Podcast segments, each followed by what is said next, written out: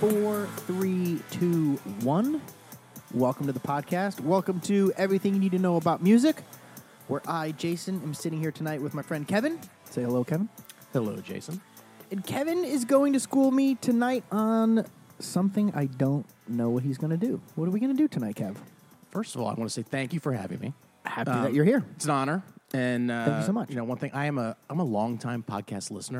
I'm a first time guest tonight. just so First you time know, guest, okay? first time listener. Um, And uh, you know, it's funny. So, just to give you a little background, Okay. Um, you called me on a Friday, and Yeah. I probably haven't talked to you. It's been a couple years, on Has. that, right? Um, Yeah. Which, by the way, you're in my thoughts frequently, though, especially when it comes to certain songs. We talked about that on the last We did. podcast. We did. You're a big influence musically. But go ahead. Well, again, thank you again for Yeah. Mm-hmm. that. But anyway, so I saw your name come across. I was at a charity golf tournament in Wisconsin at the time. wow. Have you ever been to Wisconsin? Oh. No, I have not. Um, do you know that they're they're uh, penchant for drinking? I do know that. I have heard that they really are quite good at it. So the big reason I didn't take your call is because I get to this roll up to this go- charity golf tournament 9:30 a.m. Okay. First thing when I sign up, they said, "Oh, here's your ticket. Go get your Bloody Mary. Go over to the Bloody Mary bar." And they say, "Oh, and with that, you got to get your beer chaser." Oh. And then every third hole, there was a shot. Right, and so you had, you had to play like a Wow. little game, like try to chip it into the clown's mouth or something along those Right, lines. right, right. If you lost, you took a shot. If you won, you still took a shot, and you got maybe a sleeve of balls or something. Oh, along that come way. on. So you called me. It was probably like two o'clock in the afternoon. So I was already on, you know, hole fifteen, Shot five shots in, 11. yeah, Jello shots, fireball, Oh like all my the stuff I gosh. never do. So Right, I'm like, I can't answer this. Um, so later, you know, I uh, next day, Right. uh, I listened to your message, and you said you had a strange music question to ask me, Mm-hmm. and I'm thinking. Strange music question. What what could he possibly want, right? I'm like, because you know that I love music, right? yeah. I think you also know I'm not a great musician, so I thought maybe you were putting together like a Ringo All Star band with all of our hi- high school buddies. And Yeah. you know what? I, That Kev- would be great. That's a great idea, actually, Kev, I, I need a tambourine player. You know, can you shake it for me? Come on, can, you know. So I'm thinking, is that the strange thing? That's awesome. but then we talked. Uh, you know, a few days later, called you back, and you told me about this podcast. So Mm-hmm. um, very excited to do it. Love you know again, big appreciator of music, and Yeah. Oh, uh, listened to a bunch of them, and so uh, I'm- That's so again, funny. What a funny story. happy to be here, uh, indeed. So, and, and, you know, it was difficult for me because you and I skate in the same pond for the most part as it relates so, to music, too. right? Um, I love classic soul. I love Marvin Gaye, Stevie Wonder. Yeah. Um, you know, I also love you know classic rock. Yeah. Big Beatles fan. I know you're a big Beatles Huge. fan. Best band ever. You know, and you know even like like the blues. Yeah. With the almonds, you know, listen Yeah. to that one you Yep. did. Okay. Um, you know, Robert Johnson. Yeah. Love Robert Johnson stuff. So I'm like, where are we what can I going, po- Kev? What can Where I possibly we do? going? Well, Right. let me. You tipped me off though. Uh, not, not not tipped. Tipped me off. Right. You know, and you kind of you kind of led me to where who I'm choosing. Do Uh, you remember who you who you suggested when we were on the phone? I had only said to you maybe Steely Dan Right. because I know you know so much of them. Right. And I have such an not aversion, but I just I, I never got the bug. Right. And so I had I suggest that, but I I did say to you or who, whoever you think you, you want to do for me that you think I should know about. Well, lem- Steely Dan. I thought about it, but then I listened to your Can't Buy a Thrill. Um, Yeah. that's the only thing I podcast. know. God, it was so good. And I'm like, Only because I know that album because I know that song. Yeah, it, but you did such a good job talking about all the great things that Steely Dan uh, do, and we talked about that. Obviously Yeah, on the last one, podcast, yeah. Too, so I know your uh, your listeners will hear that. But whoever does that give you a hint? Whoever. No.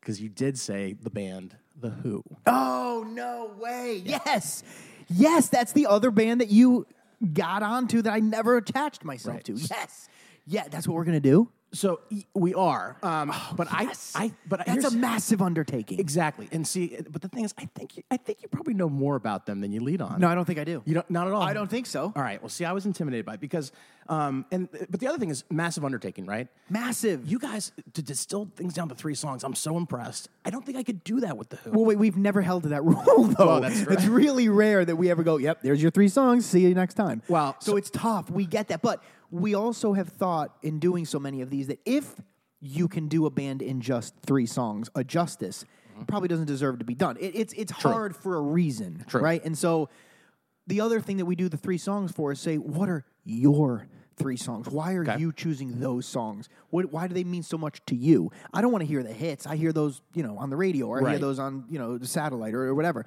But why do they? Why are they special to you? That's the only reason we really do it. Well, here, here's the good news. You're not going to hear the hits tonight. Okay, cool, okay. I'm, I'm going deep cuts. I'm sure Hugh, Yes. you know, guys that just I barely know four they're gonna Who be like- songs. Two of them because I had to learn them for a, for a band. The other two are just because they're classic songs. I, I don't know if I could name more than four. Do you watch CSI? No. I don't either, but I know like don't Who songs start all of those different su- Oh, do they? CSI? Yeah. Oh, Wouldn't- See, you wouldn't even know that. Well, I couldn't tell you which. I mean, I know which songs. I couldn't tell you for which CSI. But anyway, similar to the, the way you did an angle on Zeppelin. Yeah. With, with, with, like John the Bonham. Bonham. Yep, Yep. Um, and- or the blues composition that you did. With, so the almonds, you, you focus in on the blues side. Of Yes. It. Um, I, want to focus in on one aspect of the. Who, Oh, very cool. Okay. It's a very big aspect and something they're really known for. Got any idea what wh- what's the Who known for other than you know a big brash rock band? Townsend smashing his guitar crazily at the end of every show. That's a big part of it too. The bass of Entwhistle. Ooh. So we're gonna talk a little bit about that too. Okay. Uh, but, But what, what what sort of composition did the Who do that they're largely credited being the first ever to do it?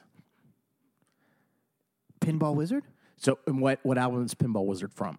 Oh, I don't even know that. So Tommy. Oh, Tommy. Right. Oh, And- so like and- a rock opera? Rock opera. Oh, So we're gonna talk about the wow. rock Yes. opera aspect. I know of the Who. nothing. I know zero. Okay. That's awesome. So, a little bit about the Who. Um, I started listening to them really in college. I didn't listen to them prior, so that, that's why you never heard anything in, in Mike's car on Right, the Who, right, right. Um, because I hadn't picked them up yet. Uh, as I mentioned in the last podcast, Where I- did it come from? so from college No, but how? Why? Do they, because I was hanging around a bunch of c- classic rock guys, Um, And- and they were like, "You gotta listen to this." Yeah, we were pretty much you know eschewing the whole because grunge was big when I was in college, right? Sure. Um, I never really caught on much to that, um, but but classic rock was, was was part of the lexicon for us, and then the Who is something I kind of fell into. Um, you know, start out off greatest hits, right? How everybody does, Yeah, right. And I realized, you know, I think greatest hits albums are like for housewives and little girls, yeah, right? You know, Um, yeah. I agree. so you know, I it started almost does a band at a, at a certain level of disjustice. but it, it, it Or dips your toe in the disservice. water, allow- allows you to Yes. kind of you know Sure. figure out where they're going, and then you get into more of the albums. Yep. Um, so that was really my first you know foray into the Who. I was in college, starting up with that. So, um, but then you know I got into their actual albums, and I went to one of their rock opera concerts in 1997. I'll get into that Oh, as we no get to way. that. One. Okay. But um, so just quick rundown on the Who, quick history. So the Who formed in 1964. Um, and there's- 64? Yep, and there's four members. in- Okay. you know, cl- in a classic band Gotta format, have the right? four, yeah. You've got your uh, your drummer, you got your bassist, you got your lead guitar, you got your guy on voice, got your right? front man. Yep. So cl- you know, kind of classic setup. but I didn't know 64. Sixty four. I so, would have so guessed later. I would have said 67, 68. British inv- invasion, right? Yep. They're right at the same time as the Kinks. Um, you know, the Beatles obviously had already started, but Yep. kind of in that same in that same wavelength and time. Um, so the first guy, Keith Moon, is the drummer, Yep. who I'm sure you heard of. Um, Of course. quite a wild child, right? He was the guy that used to go on tour and in the hotel room, he's blowing up toilets with cherry bombs, smashing TVs, you know, Nutcase. Absolute crazy man. causing all sorts of, uh, of havoc. Um, and kind of just like John Bonham, who we mentioned earlier, Yeah. heavy, heavy drinker. Um, and he died at 32 from a drug overdose. Do you know what the drug was? No. It was called hem- Hemberin. I don't know if I'm pronouncing that What's right. that? It's a drug that was supposed to help him withdraw from alcohol Oh, get out of here. Wow. overdosed on it. Had had a fight with his gal, took the whole bottle, boom. Oh, so, my gosh. Uh, So he passed away in, in, in the late seventies.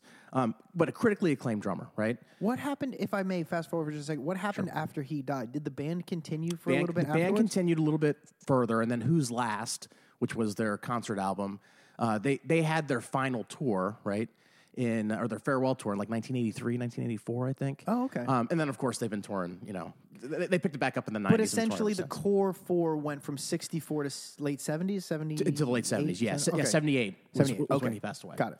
Um, but again, critically acclaimed drummer. Uh, he's in the Modern Drummer Hall of Fame for sure. Um, And he was, in the Rolling Stone uh, pool, he was picked as the second all-time drummer. Yeah, for, I Oh. for could- rock. you know? Uh, Over over Bonham.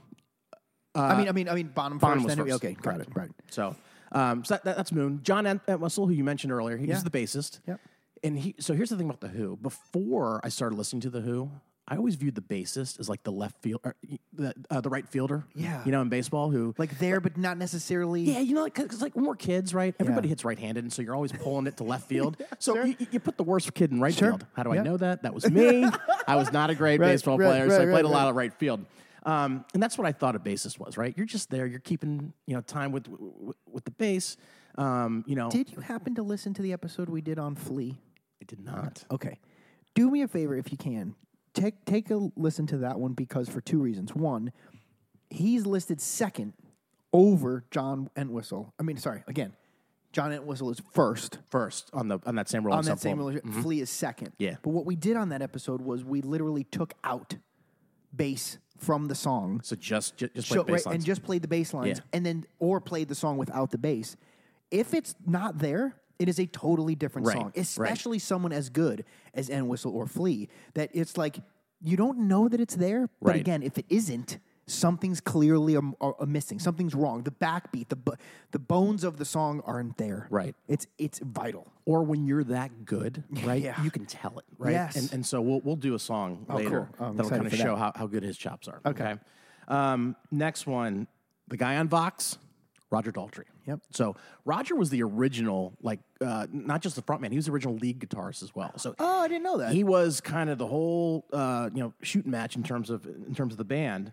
Um, but what happened was once they bring the fourth member in, who I'll, I'll mention last, um, you know, I think they realized, hey, we got a guy that is really good in guitar. Yeah. Um, you know, and, and they kind of pushed Daltrey aside a little bit. And Daltrey had the big ego o- of the band. oh, so really? Okay. bruised him a little bit, but then I think he realized with the um, the artistry of this fourth guy, who we'll get into here in a second, Right. um, that it was the right move. And so and, and it helped them And this form- was early on in, in the, whole forming of the band. And Uh, yeah, everything? and Okay. this is before they were even you know fully called the Who. got it. But you know, his his voice is iconic, right? Yeah. Um, you'll you've heard his scream on "Won't Get Fooled Again," right? I mean, Mm-hmm. um, so you know, it, and he co-wrote a couple of the tunes, but for the most part, the fourth guy is the guy that really kind of drove the whole band and made them become as big as they are. His name's Pete Townsend sure. um, which you said earlier, the, the guy that smashes the guitar. Yeah. um, he's the brainchild, right? And it's kind of you know a little bit like like I like didn't Zeppelin. know he was that much of a brainchild. I didn't know it was his kind of. so he wrote almost all the songs. Oh, I did not know that. Entwistle wrote a few, like some of the more darker stuff, like Boris the Spider. Um, you know, I don't know. His stuff was a little you know Dark. a little dark, a little more weird. Um, but but Townsend wrote almost all. He, well, he wrote all the hits for the most part, and then Wow. and then you know for the rock operas, he is the guy that came Wow. up with it. Um, you know, and that's you know kind of a little bit like like um, a Jimmy Page. You Yeah. know, he did a lot of the writing, right? yep. I mean, even like like you two, The Edge wrote all the all, Yeah, all the music. right. I know Bono did the voice, Yep. or did, did the lyrics. Um, but Townsend was pretty much from soup to nuts, Interesting. doing doing the whole deal. So Didn't know that. and and see, for me, and we talked about this a little bit uh, on the last podcast. I love composition, right? And I love somebody like that's able to compose music because I, I couldn't. That part of my brain is Yeah. absolutely d- doesn't uh, doesn't register. It's an odd um, space because you, you can be a writer, you can write, let's say, poetry and, and spoken word and those kinds of things, and write, write ideas, write stories. But to be able to form them in a proper way where the phrases are prose that fits to music, Yep. to me, is really a specific category of doing something.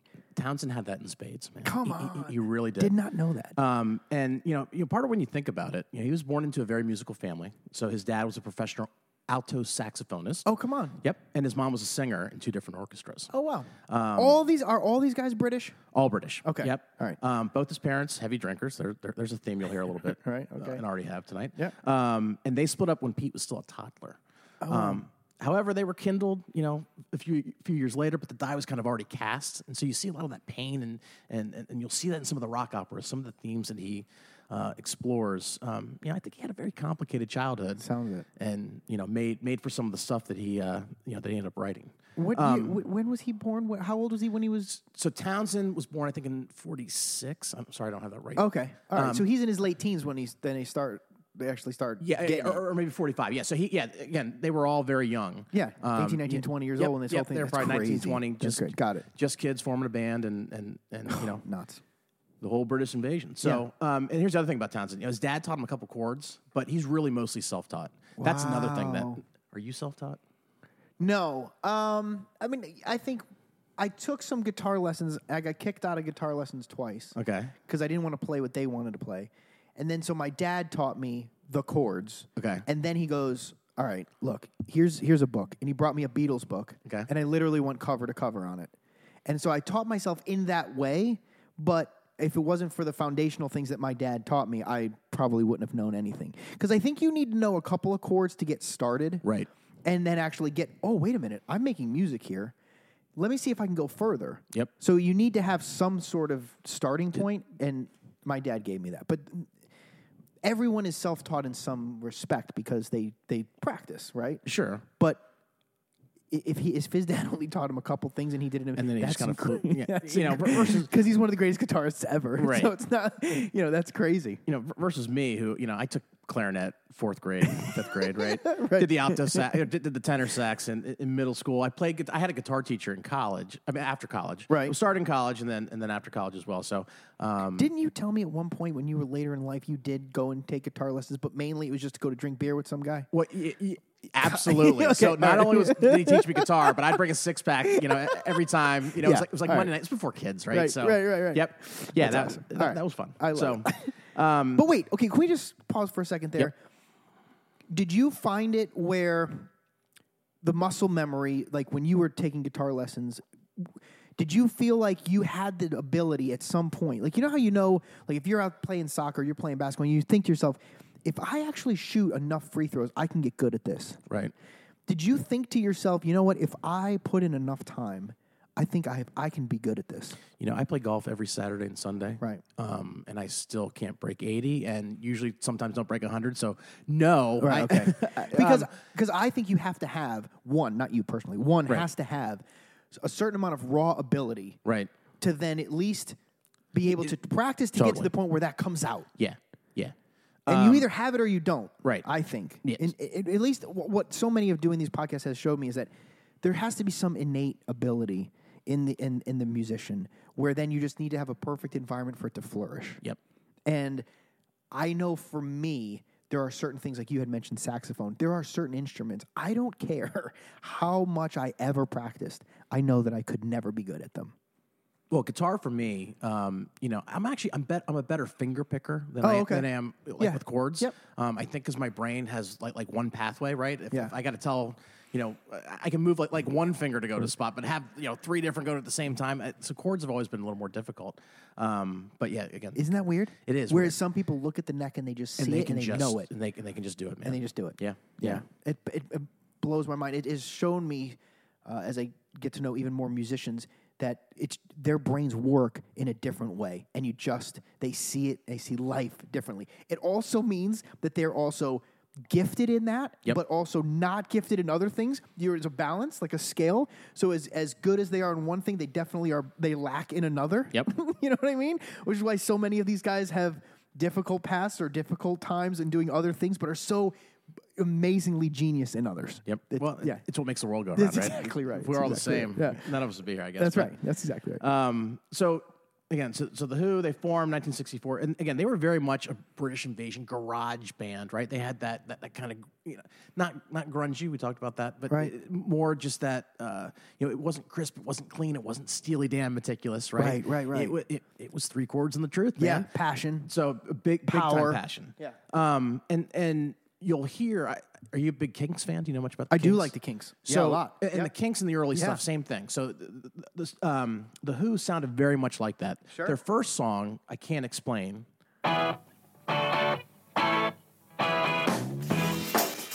Kind of quick, short chords, right? This was this was the Yeah. British Invasion sound. You'll hear Definitely. from the Kinks. You'll hear from the early Stones.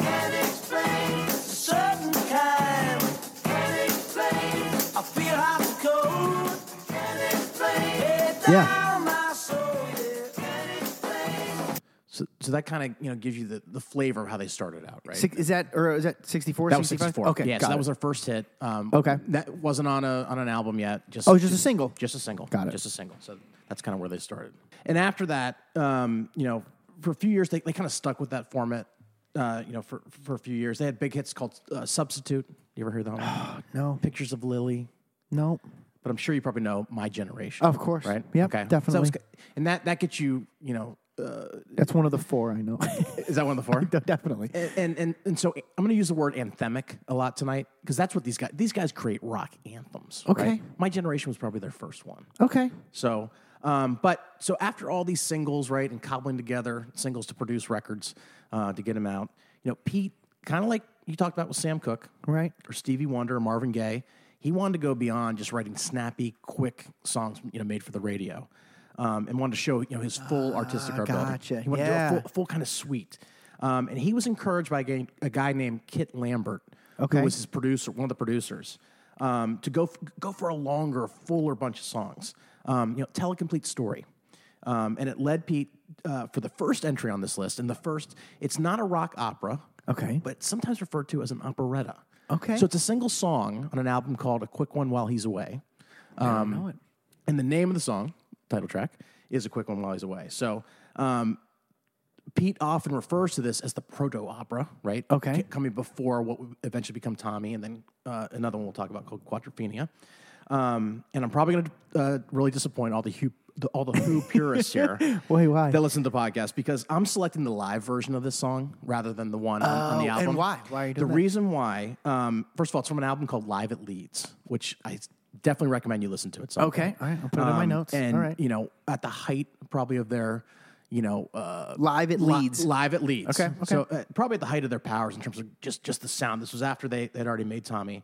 Um, and it's also it's on the Rushmore. Do you rem- remember the movie Rushmore? It was a Yeah, of course. um, what Wes Anderson film. Yeah. it was on that uh, soundtrack, and it was actually played a little bit in the um, uh, in the movie itself. And that's the first time I heard the song ever. oh no way. Yeah, and so this is bef- I had never listened to the rock operas before hearing this song. So it was on the Rushmore. This soundtrack. was your entry into all of this. This was my entry into the rock operas of the Who. So I Right. never listened to Tommy, even though I listened to all the big hits. Right, off of it. Right, and, and, and, and an album called Who's Next, which is probably their best album.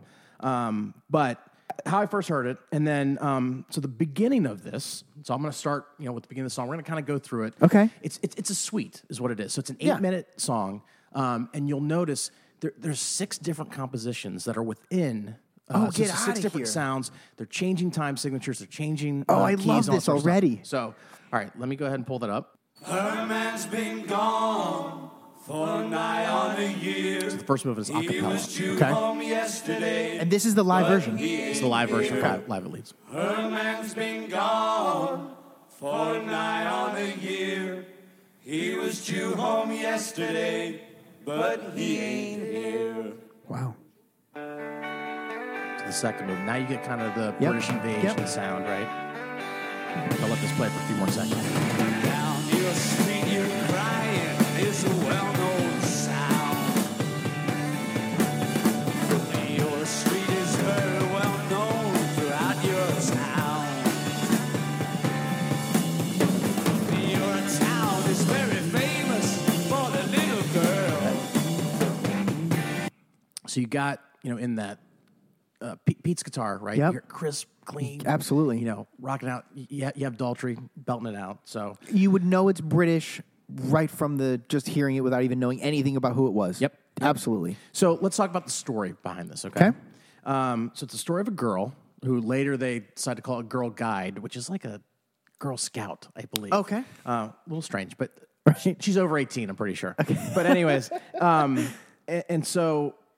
Uh, so her, she she has a love, you know. That's why her- her- been gone for nigh on a year, right? Okay. He was due home yesterday, but he ain't here. Got it. So he was supposed to be back, wasn't. So she's she's sad. Um, and then uh, the next thing you'll hear, the next movement, so the third movement is um, yeah, after, after we talk about her crying because he's he's not there. Right. It's a remedy. So let's play Okay. that section.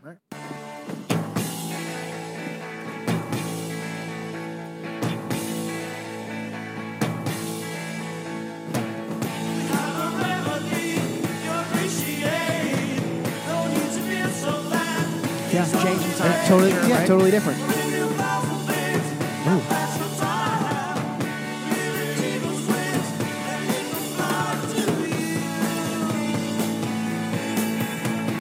So so you got the remedy, right? Yep. And then the remedy gets announced as a guy named Ivor the engine driver.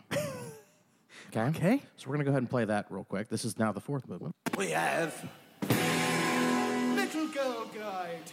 Why don't you stop your crying? Here comes Ivor the engine driver to make you feel much better. Steady on, son. I said, steady on. So now, now you got kind of a cut time, right? Totally different. My name Saiba. I'm an engine driver. I know him well. I know why you feel blue. Just cause he's late. Don't mean he'll never get me. He told me of doing no It's different yet again. So, all Wow. right, so you, so you have Ivor there, right? So the girl waits a whole 24 hours to basically cuckold her tardy lover Right. with the Randy Dirty Ivor, the engine driver, Right. right? Um, and so, you, again, you heard that cut change. And then we get into the next spot where the deed, so to say, has been done, Okay. and somebody's on his way home. Got kind of a country gallop, there, Yeah, right? totally. Looks like he's been herding cattle, like in Yeah. the American West or something. Yeah. right? coming back to Britain. This would be the fifth part. This is the fifth moment or fifth movement. Yes.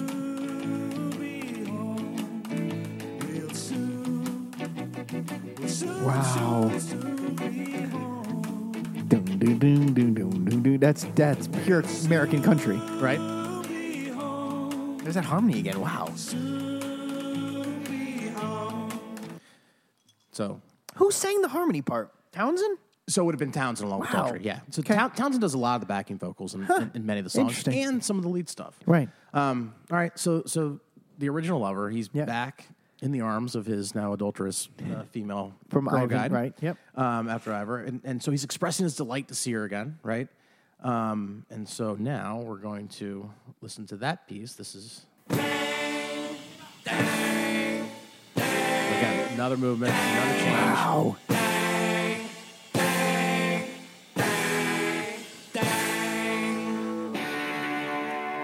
There's Townsend just Yeah. wailing on it. the windmill, right? Yeah, of course. he's windmilling it big time.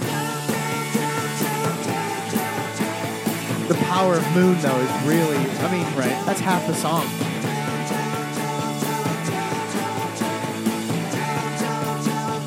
I can't believe it. So again, he's happy to see her. My eyes deceive me. And my back door on And and again, then what happens after that? So again, she she lets him know about her illicit relations with with Ivor. Here's the crazy thing, though. As as we get to the next part, he immediately forgives her. I missed you, and I must admit, I missed Sorry, this is this is her you. telling telling him And what she's once done. did sit on Ivor, the engine driver's lap, and lay tow with him. Da-da-da.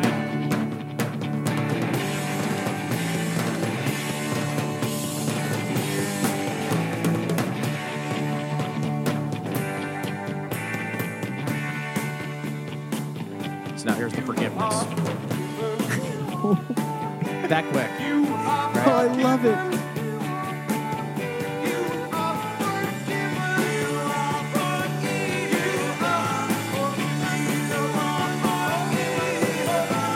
Holy smokes. So that that that's like a six and a half minutes. I was just going to ask you. So, how long is the song s- in its standard form? So it's eight uh, in its standard form. it- So with this one, it's a little over eight minutes. It's I think it's nine minutes on the actual album itself because I think there's another piece in there that that, that they add in. Um, but so for two minutes, he sings about how how she's forgiven. Um, I'm guessing like he must have made out with like half the ladies in Wyoming, you know, like Yeah. like, like Annie Yeah. Oakley, Calamity Jane, Buffalo Billy, Yeah, you know, yeah, yeah. Buffalo Bill's alter ego, Yeah. Um, and uh, so wherever he was, so he- he's off the hook having to tell her, hey, I Yeah, did the yeah, same yeah, thing, yeah, right? yeah, Hey, yeah. I forgave I you. forgive you. Um, but so that that's the operetta. That, that That's- that's the start of, of Great. The Who getting into this idea of telling a story through song. and that's done though in one song. Correct. That's all in one song. Did they do that usually in their in other songs, or was it an album? Like, was that the infancy of what then be, later became? Correct. Okay, So doing it as a whole project in an album. Th- th- This was the whole start of okay. Got it. Hey, we did it with a song, and Pete I said, love it. "Hey, Okay. now I want to do a whole a whole album about it." I didn't realize they were this big into this particular style. and again, it's so it- it- interesting. it's that same drive for, for Pete to do something beyond just making the hits. Got it. Um, and so that, that's kind of how it all started. Now, one thing I didn't talk about a rock opera. Do you know what, what sets it apart from a musical? Yeah. What? The big thing, it, it's 100% music. There's no stops for Oh, dialogue. got it. There's no there- right. There's no talking. Correct. um, There's no, okay. talking. It is it is all told through musical song. Got it. You know, and and and, and lyrics and vocals. That makes sense. And, That makes sense. And That the makes music itself. So, um, so after a quick one, you know, came out and and garnered some sort of praise. This was in 1966, by the way. is when That it was came out. 66 when it originally came out? Yep. Wow. That Now- had to be w- so different for everything that was out in Correct. '66. Totally right. And you couldn't. And that's the other thing. You couldn't play it on the radio. It's not a hit. You're Like, right. Eight, eight minutes long. No, it never happened. Yeah. No, nobody's giving. It had to be payola three for- minutes in, three minutes out. That was it. Like, Correct. y- that, so you had to be a really big fan to find that kind of stuff, then, right? So was it stuff that they would write hits in order for them to like you find that kind of stuff, or did they maybe promote it in other ways, I- I- or is it just for those that know? I, I- I think it, I think it was for the for the hardcore the fans hardcore that fans. were buying the whole albums and so weren't just buying the cool. 45s, right?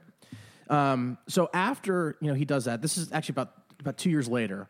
Um, you know, Kit Lambert again, the producer, wanted Pete to compose and and and do a complete album to, to really push his creative heights. Wow! And so um, you know, after a quick one, they actually did a concept album called "The Who Sells Out," um, which is int- another one we, we may need to get into someday. Um, and it, it it's not as cohesive as the actual rock opera, Right. But again, he, he explored the same sort of themes throughout the whole album. Um, but that led him to do the full rock opera, which is called Tommy. Okay. So that's where we're going next. Okay, okay. Um, so kind of like the Beatles and and and, and the Maharishi, um, Townsend became taken with Indian spirituality. Okay, So it was the teachings of a guy named Mara Baba, and I might be um, uh, butchering that, that that name, but um, and he would out he would you ever heard, heard the song Baba O'Reilly? yeah, of course. you know Teenage Wasteland. Yeah, is what's absolutely. song in it. Yeah. he named it. That's after, the second of the four. so Baba Yeah. is for that, and then Terry Terry O'Reilly or Terry Riley, who is a um, a guy that did ambient music. That's that, that's how That's he- how they got Bob O'Reilly. that's how they got the name. So from that, yes, because they were both big influencers. Take that away with me. I love it. So um, now he didn't actually go to India to learn in person like like like the Beatles did, but you know the themes of compassion, of love, and introspection was really what helped fu- uh, fuel this idea of Tommy, who is a deaf, dumb, blind kid. Sure plays me in pinball. That's right. Sure um, who would he, he would emerge from the depths of despair and to ascend to the highest heights. That, that that's basically what- what- what, Unreal. what goes through Tommy. So it was released in mid in mid 1969.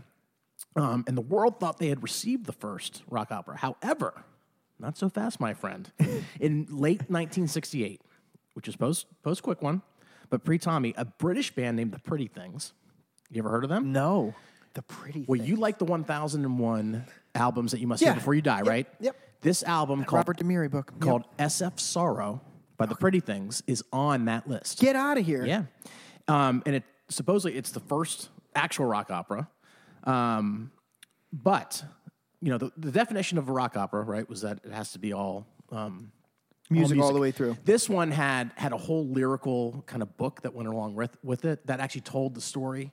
So you know, they, So maybe it doesn't count they- They were necessarily. playing a little bit. And the other thing was they they think that there was a lot of um, inspiration taken from a quick one um, that that kind of led these guys to do it. Okay. The other thing is when it was rele- released. Um, Pete had already begun writing Tommy. You sound very defensive that you I- want well, them hey, to listen, be number I one, want- Tommy to be He first. came up yeah, with all it. right, But, got it, um, all but, right. hey, but but this SF Sorrow, um, you know, it, it's it's all about the, the story of the birth, the life, and the death of Sebastian F. Sorrow. So it goes through his whole, you know, kind of the whole deal. So let let me just play one quick cut so you Okay, can hear. okay. Again, it has the same sort of you know British invasion, maybe a little Beatles to it. So okay. Oh wow. little Beatles sounding. A little bit for sure.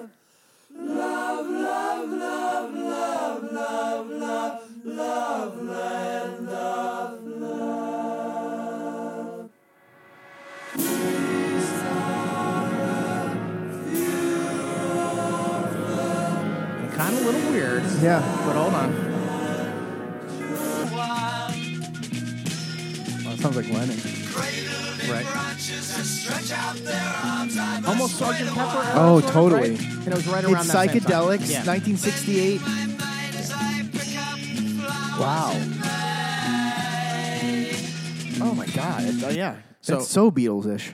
Again, so technically it's the first rock opera, but I've You can't see him rolling his eyes, but he's rolling his eyes right now. Okay. It's nice for you to acknowledge it and play it and it and at least say that it was there. Yeah. Okay. Good. I want to be genuine to, to, your, to your listeners who, you know. okay. But uh, so, you know, what makes Tommy so cool and, and, and related to actual operas is that it starts off from the very beginning with a song called Overture.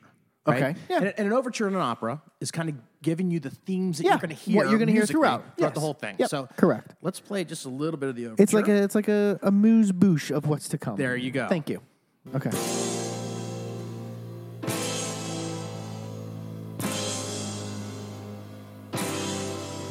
This is how the album starts. It's right, right off, right off the bat here. Okay. So this kind of first theme, this is the, the see me, feel me, touch me, heal me that, that you hear, right? Okay. Then we move forward a little bit.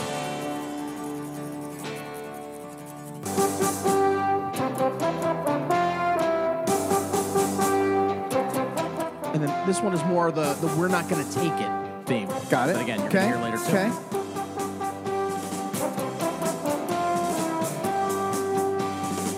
And then I'm going to move forward. About, about Yeah. a minute and a half in. So you, you know this I one, know right? that for What's sure. this thing? Pinball Wizard, yep. Pinball Wizard's the thing. Wow. And then let's go a little further. And now you're so now you're out of the themes. Now you're starting to get into the meat of it. Still in the overture, but you're going to get introduced to a guy named Captain Walker. Captain Walker didn't come home. His unborn child will never know him.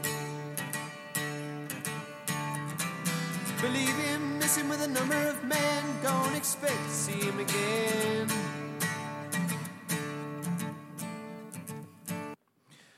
So Captain Walker, um, who he was thought to have perished in World War One, Okay. okay, by Tommy's mother.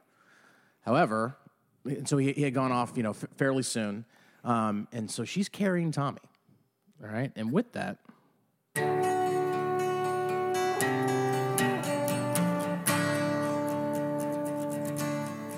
It's a boy, Mrs. Walker. It's a Would this be like is- on a CD? Would it like track two, track this three? is two. Just Track would be two. Yep, Okay. So everything we heard before was an yep. overture. Got it. it's a boy.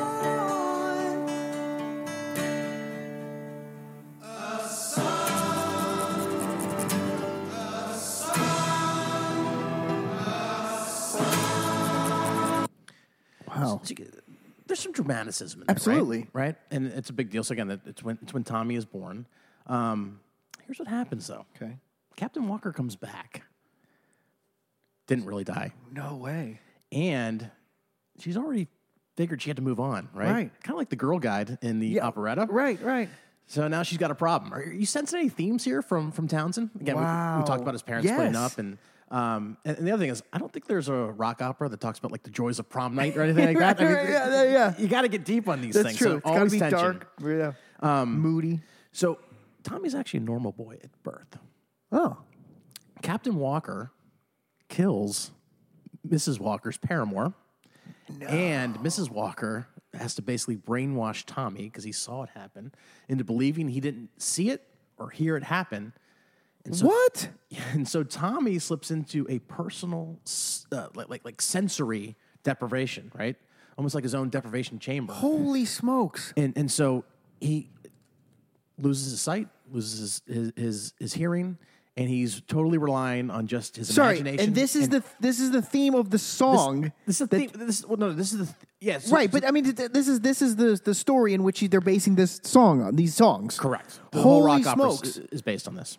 Um, so he, he's relying only on his imagination and his touch to survive in the world. Holy smokes! Um, so you know, it's Pretty deep stuff. It is deep, and and so you know the next four or five songs kind of get into that, and and um, you know it, it's not it, it's not really evident. Like like like I had to listen to it a lot of times to hear it, and obviously had to read more about it. Right, right. Um, you know, because it's it's musically just so brilliant and good, and and and, and rock and and anthemic.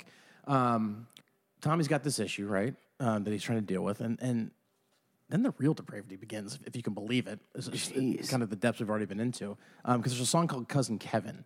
Um, and uh, by the way, I swear my parents didn't name me after the song. I'm allowed to live with a, in 1,000 feet of a school. Um, but it depicts basically the molestation of Tommy. Um, Oh my and then God. There's a song called "Fiddle All About" that's about his uncle Ernie that does the same thing.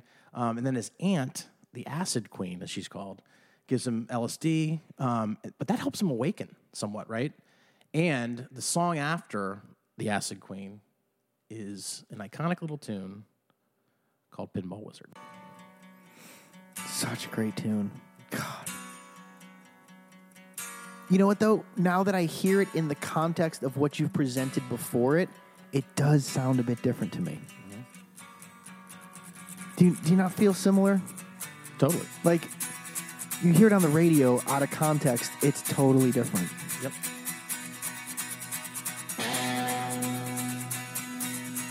Such a good tune. Ever since I was a young boy, I played the silver ball. From Soho down to Brighton, I must have played them all. But I ain't seen nothing like him in any amusement hall. That deaf dumb flag Jeez. sure plays a mean pinball. And just a great chord progression. right It's there, so right? great. Mm-hmm. Absolutely. I love the chorus on that song, too. So you got Can I ask you a question, though? yes, sir. All right.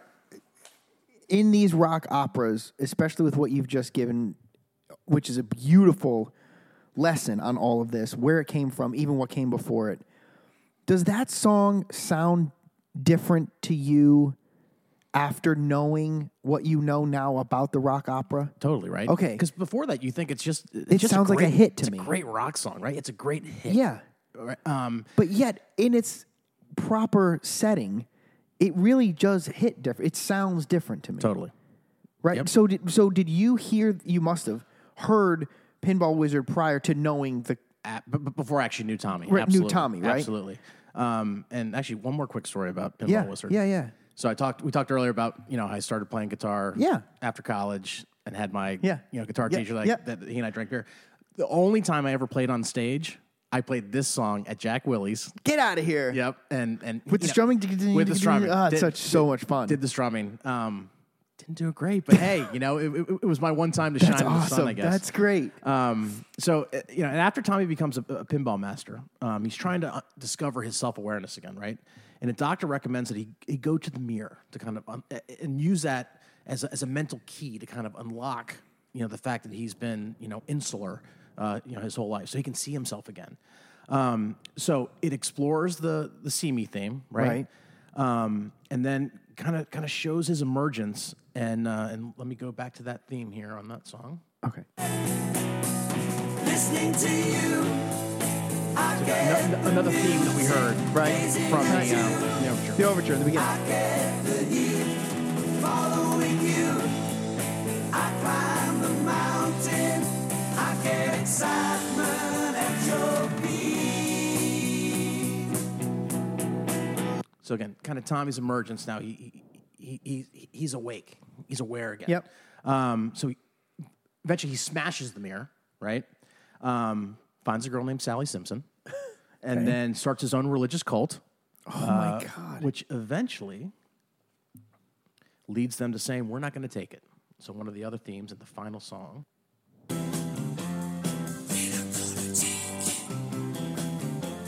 This is basically his cult members saying they're not going to take it. Holy smokes.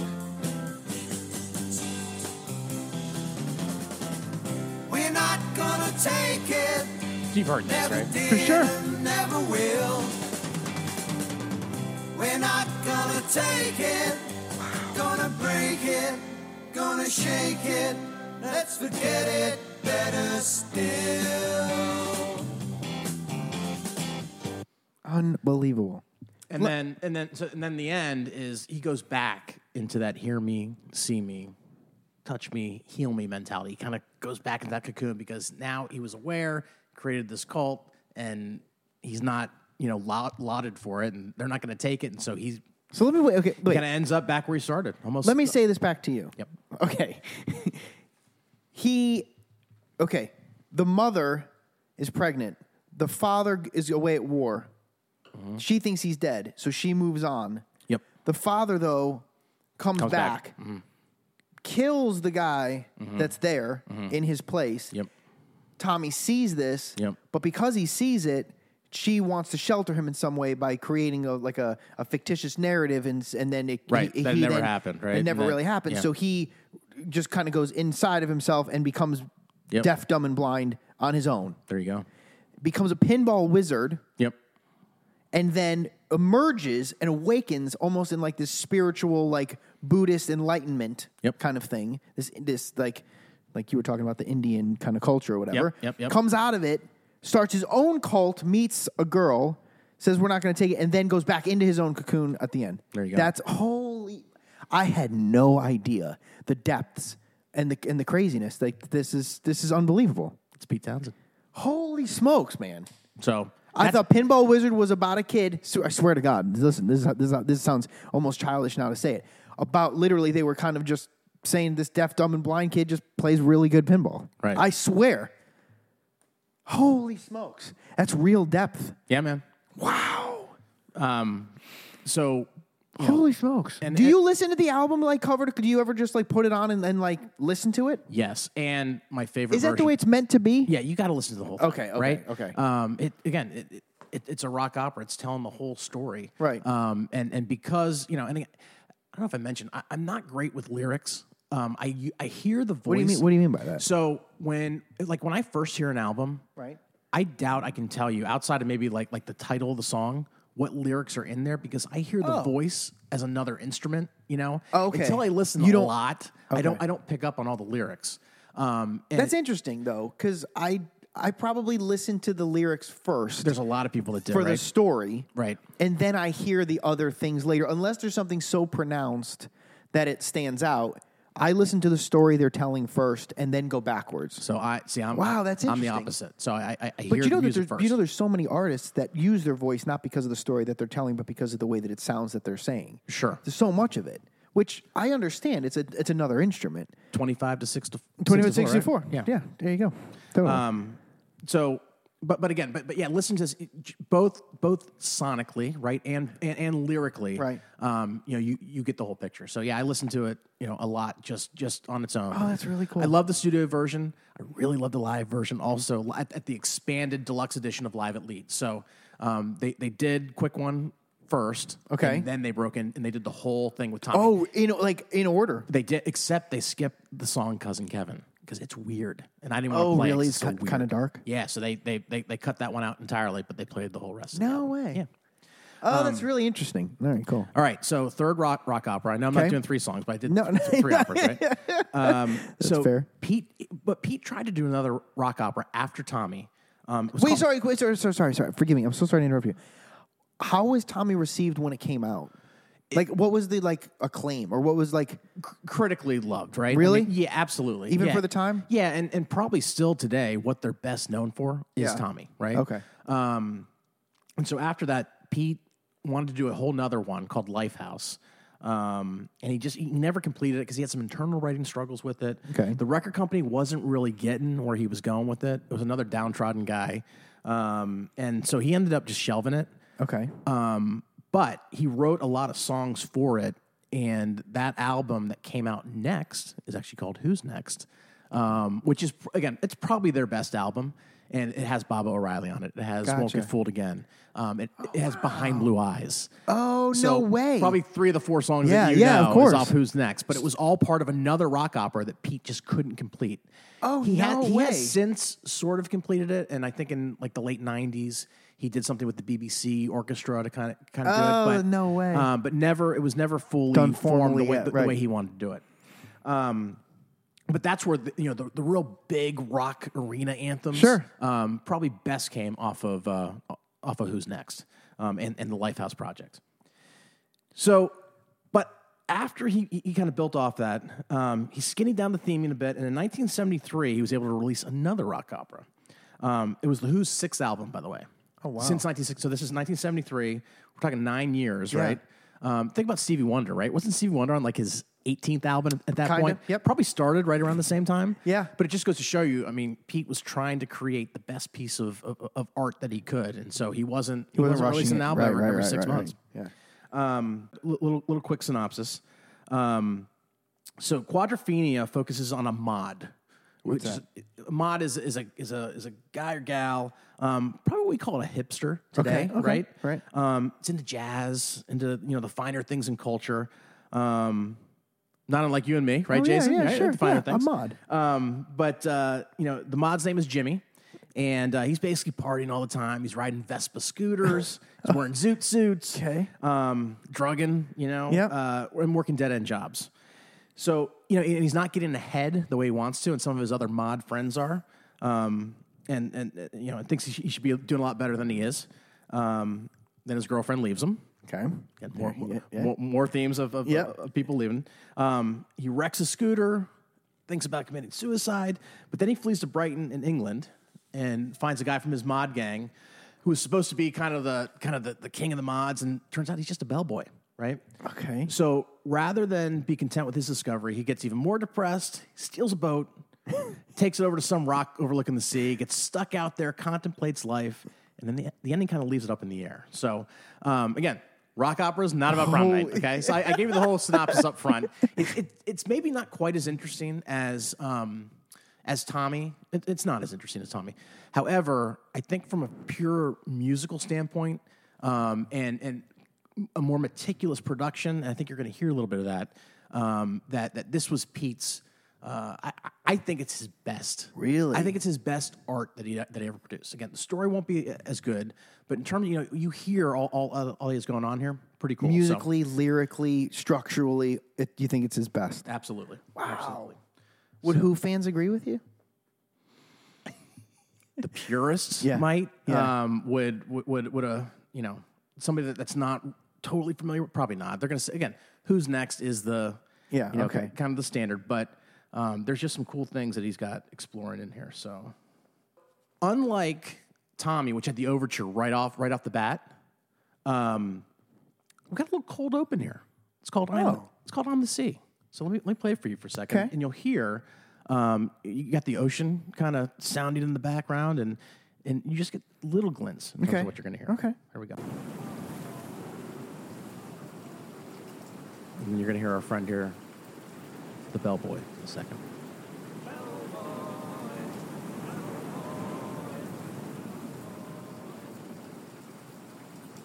And then one of the things that you might know is going to come.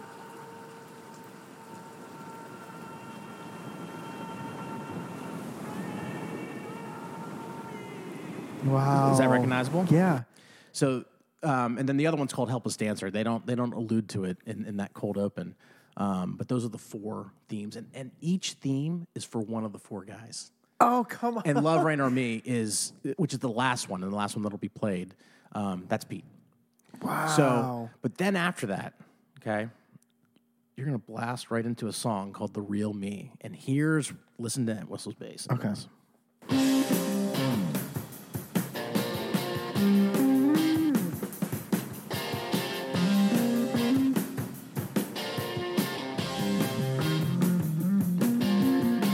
Wow.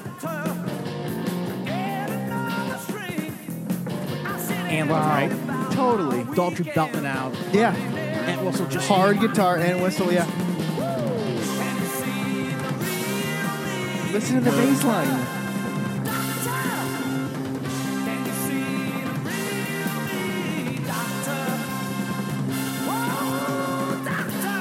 Holy moly. So that's again, you got the cold open, then you got the song. I would know that that's them, by the way, and I've never heard that song. Right. But I would know that it's them. Classic Who yes, sound, right? Absolutely. Um, and so then after the real me, you get the overture finally. It's a song called Quadrophenia, you know, named Oh. after.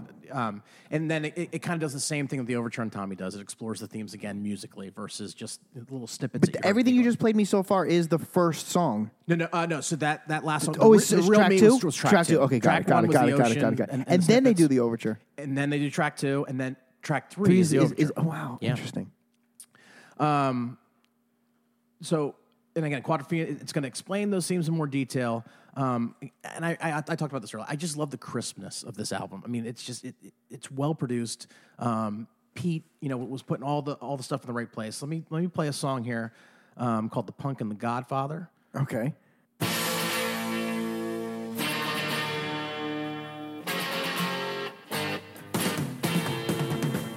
Wow. I mean, again, I would know it's them, and I've never heard this, which I loved. I love that you can recognize them. You declared you would be three inches taller. You only became what we made you. Thought you were chasing a destiny calling. You only earned what we gave Wow. So again, you got you got that clean guitar Yep. that's in there. You got Daltrey's lyrics, just so bold, right, and just brash and, and, and in your face. Everything is so big. Have they ever written a love song? Do you know what I mean? Like, there's nothing. It's all of that mother. Well, it, it's Right? All, it's all getting left at Yes, the altar, sort of yes, thing. And, yes. and you know, yeah, I off the top of my head, I can't think. No, Do you know what I'm do saying? They, do though? they have a classic Th- love song? No, Probably not, right? thematically, it's all the same idea. You got it. Which I think is really cool. They do. They're on point with that. So same song, all right. Pete, Pete again really perfects this sound. It's great via stereo. So if you're listening to this on headphones, you can hear it. Future out, I pounding stages like So a this is the drum. same song, kind of. Yeah. On the dance floor, broken glass and bloody faces. This is complicated music. The number sits in empty rows. It all belongs to me, you know.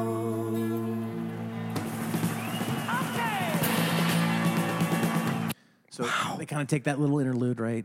And, and, and Pete gets kind of soft with the solo, and then it, it- that's him singing, by the way, both parts. Both, Oh, we, both the high and the low. He's doing the high end. Holy that, smokes. That thing, and then they get right back into rocking.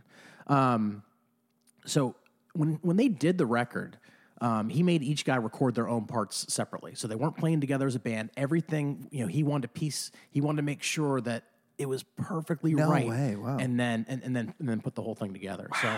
Um, he created his own synthesizer for the album called the A- ARP 2500. Um, so What? he could get the absolute best sound um, that that he wanted for the, for, for the whole uh, opera. That's um, crazy. Here's the other thing. We talked about self taught earlier. Yeah.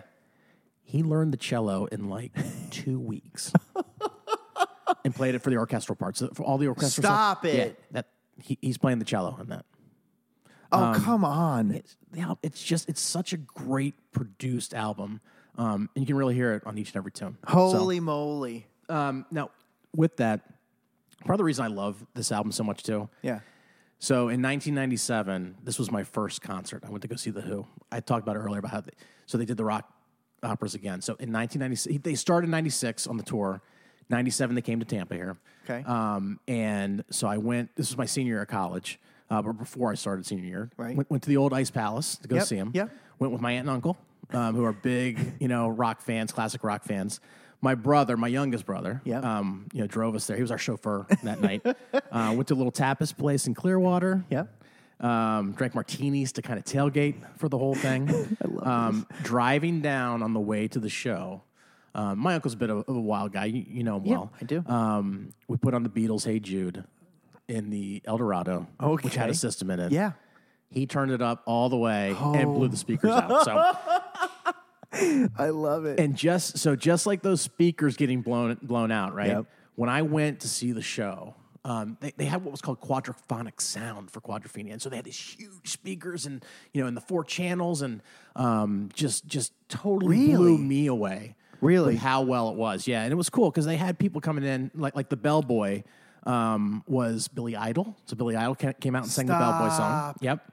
Um, Ringo Starr's son actually played with them for a while. He so I, Oh, no I don't know if way. he started on this tour. He might have started a little bit earlier, but yeah, Ringo Starr, uh, Ringo Starr's son Zach um, was the drummer on this tour. No and- And, way. still drums with them. I think he, maybe even today.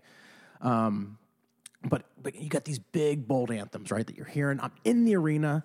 Um, this might be the biggest and boldest one here on. The, okay. This is called 515. This was actually a, a minor hit for them off this album. The only one that that, that would have been a hit.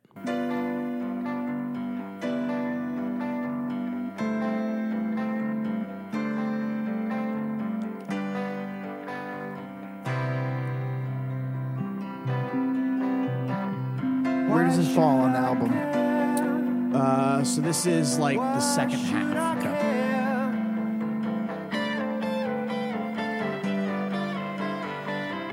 And now here we go. You get the horns. Wow. And that piano.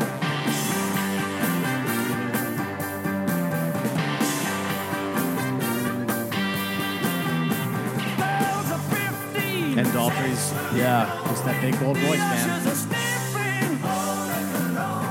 The seats are seductive. Pretty girls digging. That's Quadrophenia. That's insane. And that, so, in total, that, that's the Who and the rock operas. So as you That's can see, in- incredibly impressive. I had no idea they were that deep of a band. yep. No idea. Again, I I credit Pete for a lot. There may be some other people out there that, that might know better, but uh, you know, Entwistle did a little bit of the writing, but this was this was all these were mostly his brainchild for you know. It's incredible. It's incredible. Yeah, and it's kind of sad, But the themes that they explore, by the way, are Yeah. Oh. odd and deep and And dark. dark. and yeah, stuff you don't put on a rock album. Right. That's, that's those aren't themes you really talk about. Right. Or I mean, that's wow. and, and and so to contrast with with again the Sam Cooke and Stevie Wonder and and, and, and, and Marvin Gaye who are doing more aspirational stuff and and you know stuff in the community. I mean, here's Pete exploring Yeah. just just just kind of the depths, And- right? And during the times that you just met, I mean, of the Same artists, you times. just same times. Same times. The, the closest we've gotten to maybe talking a little bit about this was when we did Tool. okay, And they do a little bit of this in some of the themes that they explore. It's pretty dark stuff. okay, Um, but n- y- you're talking, they're separated by 30 years. right. So that's, that's crazy. So you know, a- again, it's a little sad to me that Lighthouse never saw the the light of day, Right. so to say, because Right. I think it would have been, um, it, it probably would have been the best based on, on on just the songs that we got from it. Right. Um, so, anyways, to take you out. I know this is always a Okay, big deal. yeah. Um, what I'm going to do, I am going to play a tune that finishes up Quadrophenia. Okay, kind of, kind of, okay. kind of what This is ends what we're gonna there. ride out to? This is what Okay, we're going to all ride right, out to. all right, and, okay. and, and you know, it's a crescendo building classic. So I, I, I love you know again. Uh, just, just the, the boldness and the brashness, and I also I love a good crescendo. I love a good composition. Yep. I love a good crescendo. Only love Wow. make it rain. Well, then we'll let this play, but I must say, thank you so much for teaching me about something that I knew little to nothing about. I appreciate them so much more. You did a phenomenal, phenomenal Listen, job. great, great to be here. Really, Yeah. really honored to be here. So thank Seriously, you so much. thank you so much. And uh, with that, we're going to let this play and say thanks so much for listening, and we'll see you next time.